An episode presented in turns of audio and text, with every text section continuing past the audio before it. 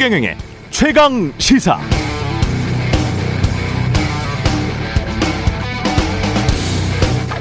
도쿄올림픽 최종 메달 순위가 1위는 미국, 2위는 중국입니다. 그러나 중국 사람들이 가장 건강하게 잘 사느냐, 그건 뭐 각종 지표를 굳이 대지 않아도 우리가 잘 알고 있죠. 올림픽에서 금메달 많이 땄다고 막연한 국가주의, 애국주의가 물결친다고 국민이 풍요롭지는 않습니다. 그런 의미에서 거의 매번 올림픽 1위 하는 미국은 우리의 모델인가? 유엔이 2018년 밝힌 미국의 기대 수명은 전 세계 48위.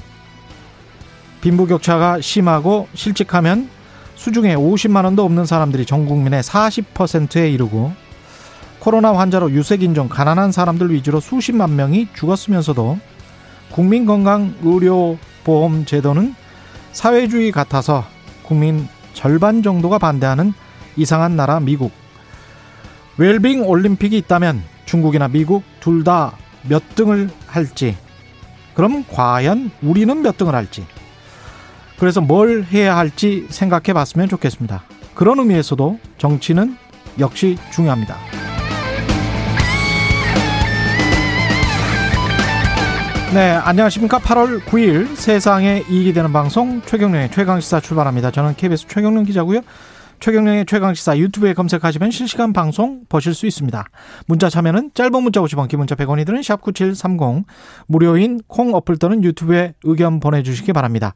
오늘 1부에서는 네거티브 정격 중단 선언한 더불어민주당 이재명 후보 캠프, 이낙연 후보 캠프 차례로 만나보고요.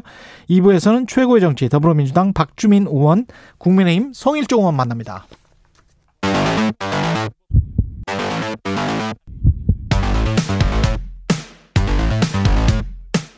오늘 아침 가장 뜨거운 뉴스 뉴스 언박싱 네, 뉴스 언박싱 시작합니다. 민동기 기자, 김민아 시사평론가 나오셨습니다. 안녕하십니까? 안녕하세요. 네, 코로나 확진자 주말 예상대로 최 다 인원수를 기록했습니다. 8일 0시 기준으로 신규 예. 확진자가 1,729명이 나왔고요. 이게 지난달 25일 이후 2주 만에 주말 최다 기록입니다. 음, 비수도권에서 이제 확진자가 계속 증가하고 있는 게 굉장히 우려되는 그런 대목이고요. 하루 평균 확진자가 100명을 넘어선 부산시 같은 경우는 내일 0시부터 22일 자정까지 거리두기를 4단계로 높이기로 했고요. 서, 어, 부산 시내 7개 해수욕장은 이 기간 동안 문을 닫습니다. 그리고 수도권 4단계, 비수도권 3단계인 사회적 거리두기는 오늘부터 2주간 또 연장이 되고요. 그 대전과 충북 충주, 경남 김해 창원 함안에서도 4단계가 이어집니다. 원래는 비수도권에서 직계가족은 8명까지 모일 수 있도록 허용을 했거든요. 이 예외도 없애기로 했습니다. 부산 같은 경우는 내일부터 내일 0시부터 22일 자정까지면 여름 성수기는 거의 놓치는 끝나- 거네요. 끝났다고 그렇습니다. 네. 네. 지금 상황이 어, 비수도권에서 확산세가 굉장히 가파르다. 아, 이 점과 이 점과 더불어서 그동안은 수도권에서는 그래도 좀 어떤 그 어, 확산세가 뭐 이렇게 진정됐다고는 할 수 없지만 음. 다소 증가세가 완화되는 국면이었다 이렇게 판단을 했는데 이 주말로 가까워지면서 다시 이제 수도권에서도 어, 좀 확산세가 증가하고 있는 국면이 되고 있거든요. 그래서 비수도권에서만 늘어나는 게 아니라 수도권에서도 막 늘어나는 이런 국면이 되다 보니까 결국은 선제적인 대응이나 이런 것들을 하지 않을 수 없는 조건이 됐고 특히 지금 영남권에서는 예. 비수도권 확진자의 지금 절반 정도가 영남권에서 발생하고 있기 때문에 음. 영남권 지자체들의 대응이 지금 뭐 하- 하지 않을 수가 없는 그런 상황입니다. 그리고 여러 가지 지표들이 같이 지금 다 안 좋은데 예를 들어서 이제 중증 환자들의 비율은 계속 늘어나고 있고 특히 고령층에서도 이제 같이 늘어나고 있어서 이 점이 상당히 우려가 되는데요. 이 점에서 또 하나 이제 좀 주목이 되는 게 요양병원에서 이제 돌파 감염 사례가 계속 나오고 있어서 아, 그래요? 그렇습니다. 특히 부산 기장군에 있는 요양병원에서는 지금 한 번에 이제 저 어, 집단 감염이 일어난 사람이 이제 48명의 확진자가 발생을 했는데 이 중에 42명이 백신 접종 완료자라고 해서 이게 왜 이런 거냐를 두고 상당히 전문가들이 지금 어, 이 여러 가지 분석을 내놓고 있는 그런 상황입니다. 백신 접종 완료자인데 돌파 그렇습니다. 감염 사례입니다. 그렇습니다. 2차 접종까지 다 했는데 네. 그렇죠. 그래서 이 원인이 가령 어, 백신을 맞은 지 기간이 좀 돼서 또는 예. 어떤 백신의 어떤 효과 이런 문제면 또 어, 백신 접종 전략의 변화 이런 것들이 필요할 것이고 예. 그게 아니라 델타 변이 영향이다. 라고 한다면 또 델타 변이와 관련된 여러 가지 방역 수칙의 어떤 조정 이런 것들이 필요할 텐데 예. 지금 방역 당국은 백신 부분이다라고 하는 쪽으로 가닥을 좀 잡았는데 음. 또 다른 전문가들은 델타 변이 영향으로 봐야 된다 또 좀 의견이 분분하거든요. 그렇죠. 그래서 좀 빠른 좀 결론이 필요한 상황입니다. 아스트라제네카 백신을 맞았으면 최종 완료된 게 아무리 빨라도 3월, 4월일 것 같은데 그렇죠. 그러면 백신 유효 기간이 뭐 한 5개월, 6개월밖에 안 된다는 그런 이야기가 되고 그러면 좀 걱정인데요. 2차 접종까지 다 마친 네. 고령자들이긴 합니다만 그럼에도 불구하고 좀 문제가 될 것 같습니다. 이 부분은 좀 걱정이 되는 지점이고 아 백신 사전 예약은 오늘부터 시작을 합니다. 18세부터 그러, 그렇게 되죠? 만 18세에서 49세 연령층에 대한 백신 접종 10부제 사전 예약이 오늘부터 시작이 됩니다. 제 차례를 보니까요. 맨 마지막 날이더라고요. 우리가 자기 차례는 꼭 확인해야죠. 네. 예. 이번 사전 예약 대상자는 72년 1월 1일부터 2003년 12월 31일 사이에 태어난 1621만 명인데요. 예. 어, 접종 일주일 전에 이제 그 모더나나 화이자 백신을 맞는데 자신이 맞을 백신 종류를 굉장히 요즘 궁금해 하시는데 그거는 접종 일주일 전에 문자로 안내를 한다고 합니다. 어. 10부제 예약은 주민등록상 생년월일 끝자리를 기준으로 하기 때문에 오늘 같은 경우는 9일, 뭐 19일, 29일 이렇게 태어나신 분이 있지 않습니까? 예. 예, 그런 분들이 예약을 할 수 있고요.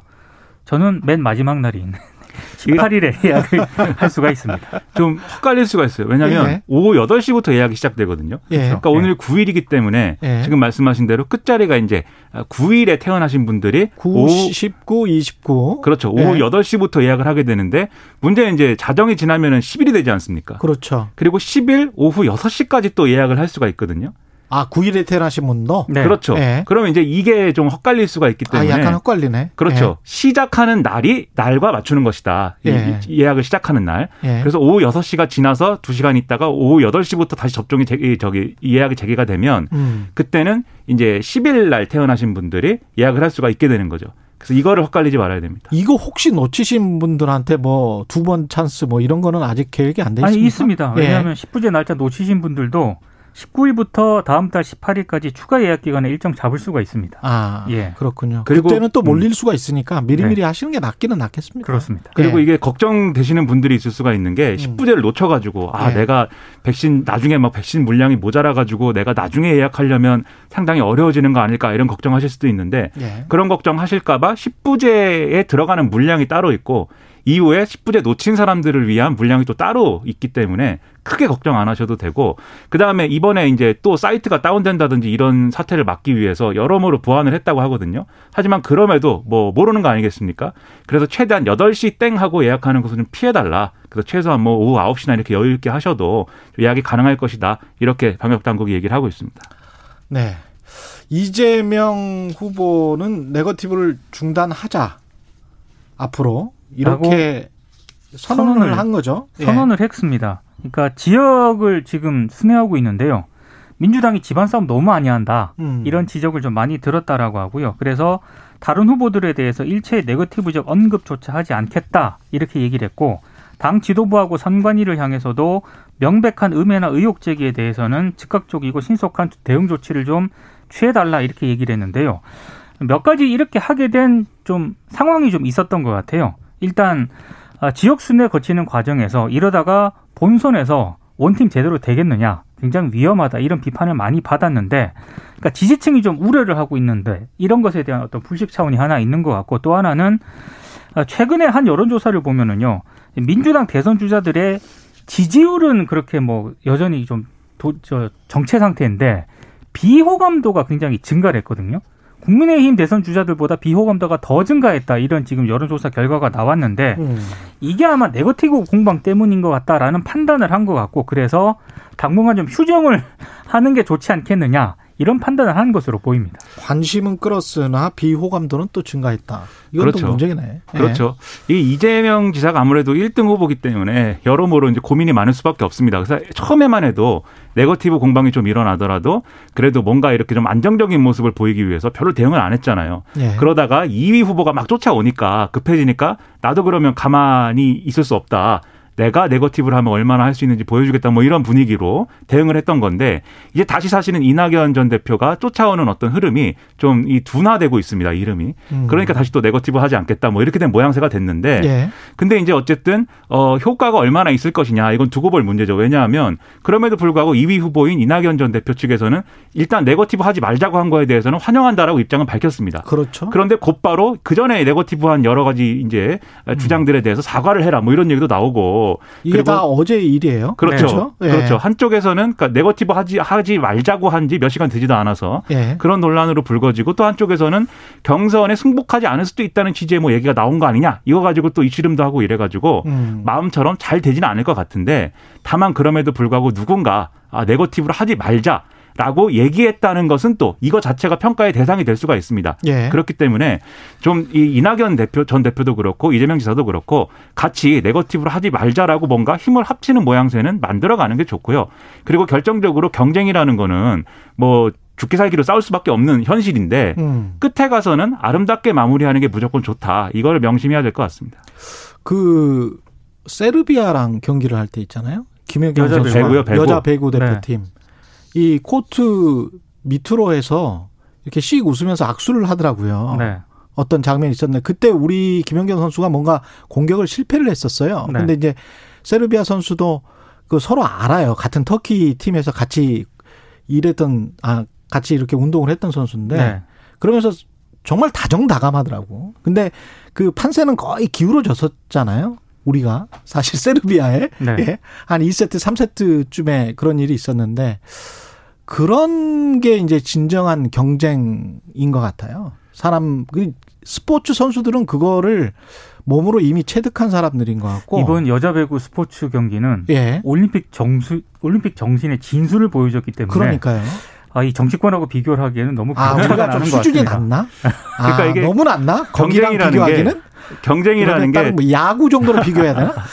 경쟁이라는 게 투지와 절실함을 보여줄 필요는 있습니다. 그래서 예. 열심히 싸울 필요는 있는데 예. 예를 들면 여자 배구가 그런 투지와 어떤 그런 절실함을 보여줬기 때문에 그래 또 감동을 한 거잖아요. 그렇죠. 런 필요성은 있는데 예. 예를 들면 우리 여자 배구 선수들이 그런 어떤 승부가 아니라 막 네트를 찢고 막 예. 상대방을 향해서 주먹을 날리고 뭐 이랬다고 생각을 해보십시오. 과연 우리가 응원했겠는가? 아니, 지적을 근데 하죠. 예, 예. 마찬가지로 좀 판단을 해봐야 김연경 됩니다. 선수도 예. 배구하면서 안 풀릴 때는 예. 식빵을 여러 번 날렸습니다. 그렇죠. 예, 근데 뭐 그건 경기니까요. 식빵이니까 네. 그건 식빵이니까 빵이, 국민의힘 빵이 맛있죠. 예. 당 행사 보이코트 관련해서 많은 논란이 있- 있었군요, 이게. 그러니까 윤 전 총장 측을 지지한 한 중진 의원이 원희룡 전 제주지사에게 당 행사에 참석하지 말자 이렇게 보이콧을 종용했다는 의혹이 제기가 됐거든요. 예. 그러니까 국민의힘 이준석 대표가 지난 6일 밤에 페이스북에 글을 올렸습니다. 갈수록 태산이다. 음. 불만을 나타냈는데 윤 전 총장 측은 우린 그런 요구 한 적 없다라고 일단 반박을 하긴 했습니다만 이 키는 원희룡 전 지사가 지고 있는 거 아니겠습니까? 예. 기자들이 어제 물었습니다.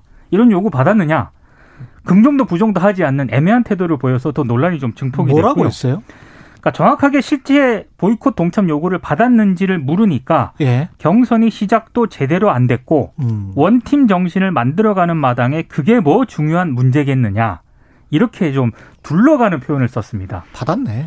그렇죠. 뭐 그렇게 볼 수밖에 없는 거고 이준석 대표도 뭐 확인했다고 하니까. 예. 근데 이게 황당한 것이 이렇게 나오면 사실 윤석열 전 총장이 내가 지지율이 높은 후보기 때문에 뭔가 특별 대우를 요구한 것처럼 돼버리지 않습니까? 그렇죠. 그럼 그게 과연 이제 공정과 상식이냐 이런 의문이 제기될 수밖에 없는 거고 음. 그리고 이 후보가 왜 당 대표랑 이렇게 이 신경전을 벌이고 싸우는 국면으로 필요는 없는데. 그렇죠 스스로 그죠? 가고 있는지 의문이고 예. 이준석 대표도 어쨌든 젊은 세대로서 상당한 기대감을 안고 사실은 국민의힘 대표가 된 거잖아요. 예. 그리고 윤석열 전 총장도 기존의 국민의힘답지 않은 어떤 뭐 그런 캐릭터일 것이다라는 기대를 안고 사실은 국민의힘에 들어가게 된 셈인데 음. 근데 양쪽 모두가 본인의 캐릭터, 장점을 살리지 못하는 방식으로 이 문제를 접근하고 있거든요. 예. 이러면 오히려 이준석 대표의 장점도 없어지고 윤석열 전 총장의 쓰임새도 의문에 놓이게 되는 것이기 때문에 왜 이런 구도가 되는 거냐 한번 자세히 볼 필요가 있는데 이 핵심은 대표와 후보 간의 갈등이라기보다는 이 후보 캠프에 참여하고 있는 이준석 대표와 원래 좀 갈등 관계였던 그러한 중진들의 어떤